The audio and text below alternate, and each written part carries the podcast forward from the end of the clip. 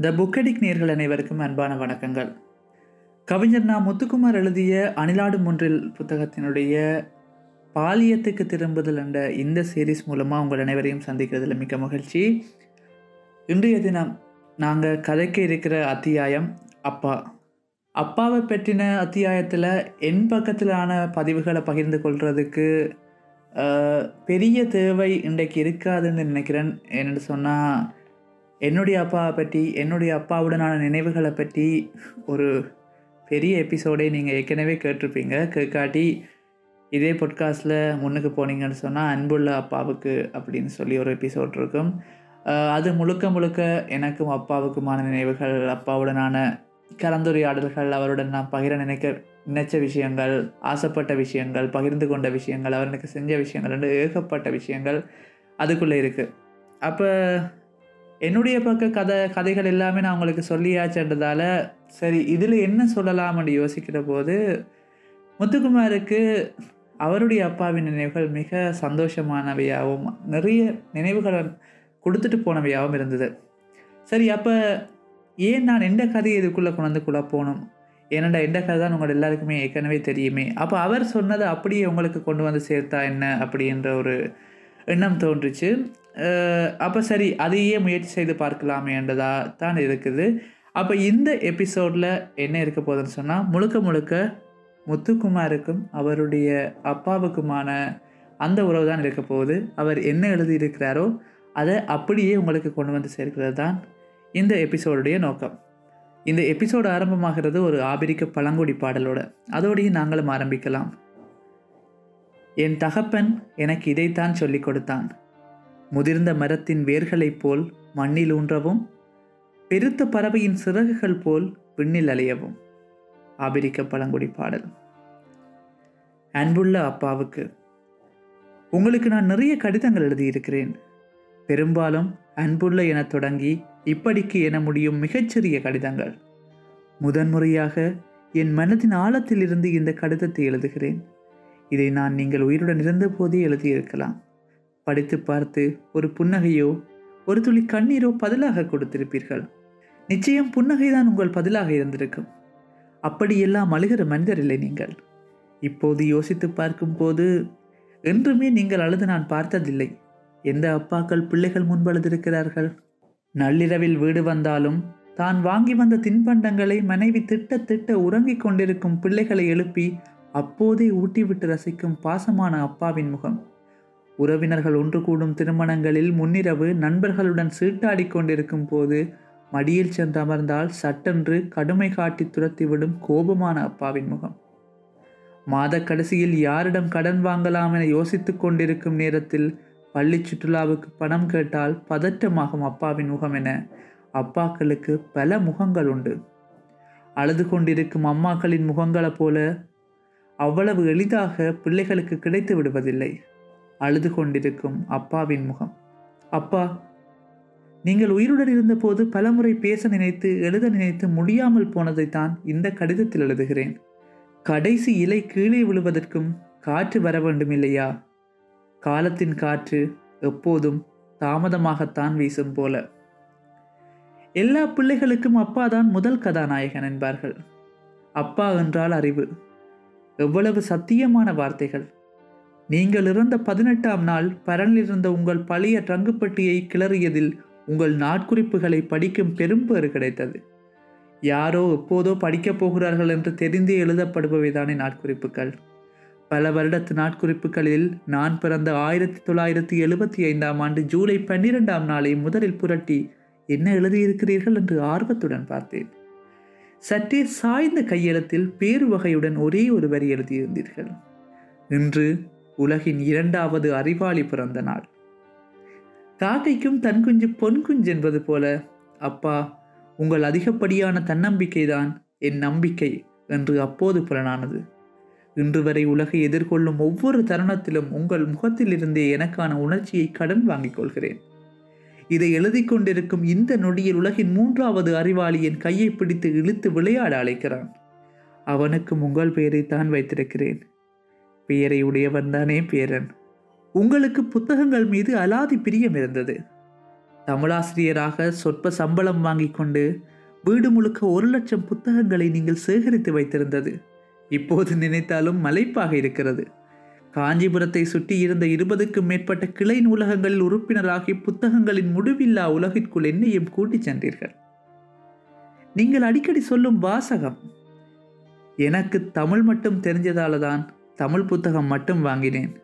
அதனால கடனாளியாக மட்டும் இருக்கேன்.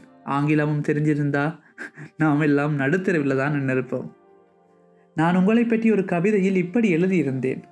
என் அப்பா ஒரு மூட்டை புத்தகம் கிடைப்பதாக இருந்தால் என்னையும் விட்டுவிடுவார். புத்தகங்கள் படிக்கும்போது உங்களுக்கு பிடித்த வரிகளின் கீழே சிவப்பு மையால் அடிக்கோடிடுவீர்கள். அது எனக்கு எரிச்சலாக இருக்கும். உங்கள் கருத்தை என் மீது திணிக்காதீர்கள். உங்களுக்கு பிடித்த வரி எனக்கு பிடிக்காமல் இருக்கலாம். எதற்கு அடிக்கோடிடுகிறீர்கள் என்று கோபிப்பேன். அமைதியாக சொல்வீர்கள். அது அப்படியல்ல. எங்கோ இருக்கும் இதை எழுதிய எழுத்தாளனுக்கு நான் எங்கிருந்தே கைகுலுக்குகிறேன் உங்களை பிடித்தாட்டிய புத்தக வேதாளம் என்னை பிடித்து இப்போது என் பிள்ளையையும் ஆட்டிக்கொண்டிருக்கிறது. மொழியறியா இந்த மூன்றரை வயதில் ஏதோ ஒரு புத்தகத்தை எடுத்து வைத்துக்கொண்டு அவனுக்கு தெரிந்த ஏதோ ஒரு மொழியில் படித்து புதிதாக ஒரு கதை சொல்கிறான். சிங்கத்தின் தலையும் யானையின் உடலும் கொண்ட அந்த மிருகத்தை பற்றி அவன் சொல்லும் போது பயப்படுவதைப் போல நடிப்பதும் நன்றாகத்தான் இருக்கிறதப்பா. இவற்றின் நடமாடும் நிழல்கள் நாம் என்று ஒரு சிறுகதையில் எழுத்தாளர் மௌனி எழுதியிருந்தார். முப்பத்தாறு வயதில் அந்த வரிகளுக்கு அர்த்தம் புரிந்த மாதிரி இருக்கிறது. புத்தகங்கள் வாங்குவதற்காக நீங்கள் கடன் வாங்குவீர்கள். கடனை அடைக்க கடன். அதை அடைக்க மீண்டும் கடன். கடன்பட்ட உங்கள் உள்ளம் கலங்கியதே இல்லை.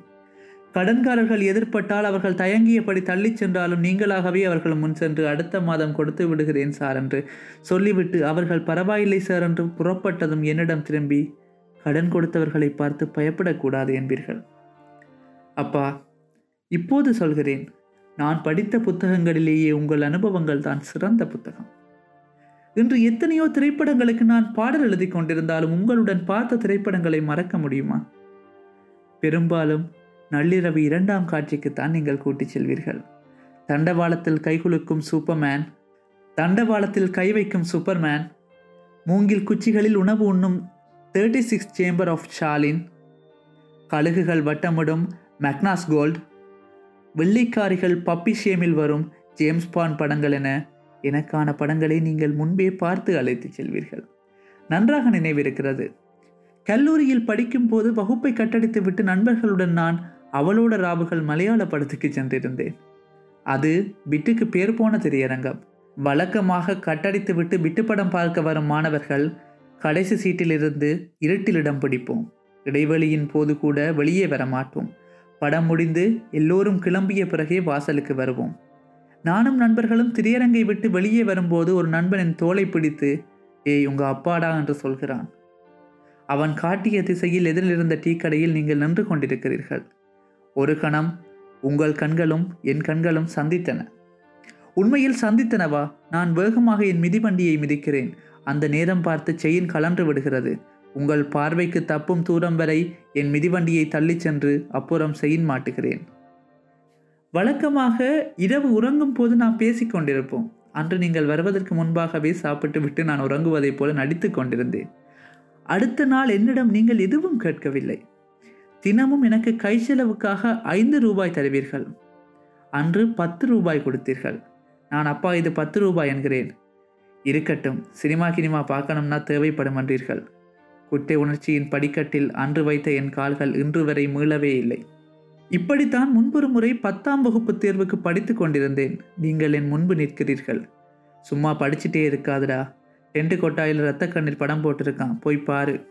என்று காசு கொடுக்கிறீர்கள். நான் மறுத்துவிட்டு மீண்டும் படிக்க தொடங்குகிறேன்.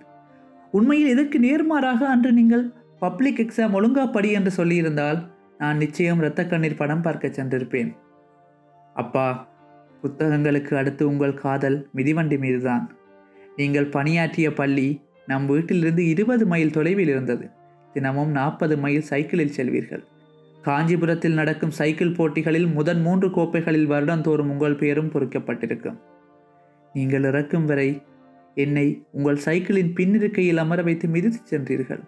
ஒரு முறை கூட நான் உங்களை சுமந்ததில்லை. ஒரு முறை நண்பர்கள் எல்லாம் சேர்ந்து மகாபலிபுரம் வரை மிதிவண்டியில் சென்று வரலாம் என்று முடிவெடுத்தோம். வீட்டில் எதிர்த்தும் நீங்கள் என்னை அனுப்பி வைத்தீர்கள். காஞ்சிபுரத்திலிருந்து எழுபது கிலோமீட்டர்கள். காலை ஐந்து மணிக்கு புறப்பட்டு பத்து மணிக்கு மகாபலிபுரம் வந்தடைந்தோம். கடற்கரையை சுற்றி பார்த்த திரும்பினால் எதிரில் நீங்கள் நின்று கொண்டிருக்கிறீர்கள். என்னை அனுப்பிவிட்டு மனசு கேளாமல் பேருந்தில் புறப்பட்டு வந்ததாக சொன்னீர்கள். பௌர்ணமி நிலா தொடர்ந்து வர என்னை பின்னிருக்கையில் அமர வைத்து என் நண்பர்களுடன் அரட்டி அடித்தபடி காஞ்சிபுரம் வரை கூட்டி வந்தீர்கள். நீங்கள் இறந்த பிறகு உங்கள் அஸ்தியை கரைக்க மகாபலிபுரம் கடலுக்குத்தான் வந்தேன். வழி முழுக்க அன்று நாம் கடந்து வந்த பாதைகள். என் வாழ்வில் என்றும் நான் கடக்க முடியாத பாதைகள். முதன் முதலாக உங்கள் கைப்பிடித்து பள்ளிக்கு சென்றது சலூனுக்கு சென்றது கடற்கரைக்கு சென்றது என எத்தனையோ நினைவுகள் நெஞ்சில் நிழல் ஆடுகின்றன சின்ன வயதில் சைக்கிள் ஓட்ட கற்றுக் கொடுக்கும் போது என் இடுப்பை பிடித்து கொண்டே வந்து சட்டென்று ஒரு கணத்தில் பிடியை விட்டீர்கள். நீங்கள் பிடித்து கொண்டிருப்பதாக நினைத்து சைக்கிளை ஓட்டிக்கொண்டே இருந்தேன். அப்போதும் இப்போதும் அப்படித்தான். நீங்கள் பிடித்து கொண்டிருப்பதாக நினைத்து ஓடிக்கொண்டிருக்கிறேன். அப்பா உங்கள் உயிரின் ஒரு துளியிலிருந்து என் உலகம் தொடங்கியது. இன்று இவ்வேளையில் அளவில்லா அன்புடன் என் கண்ணீரில் சில துளிகளை உங்களுக்கு காணிக்கையாக்குகிறேன். இப்படிக்கு உங்கள் மகன்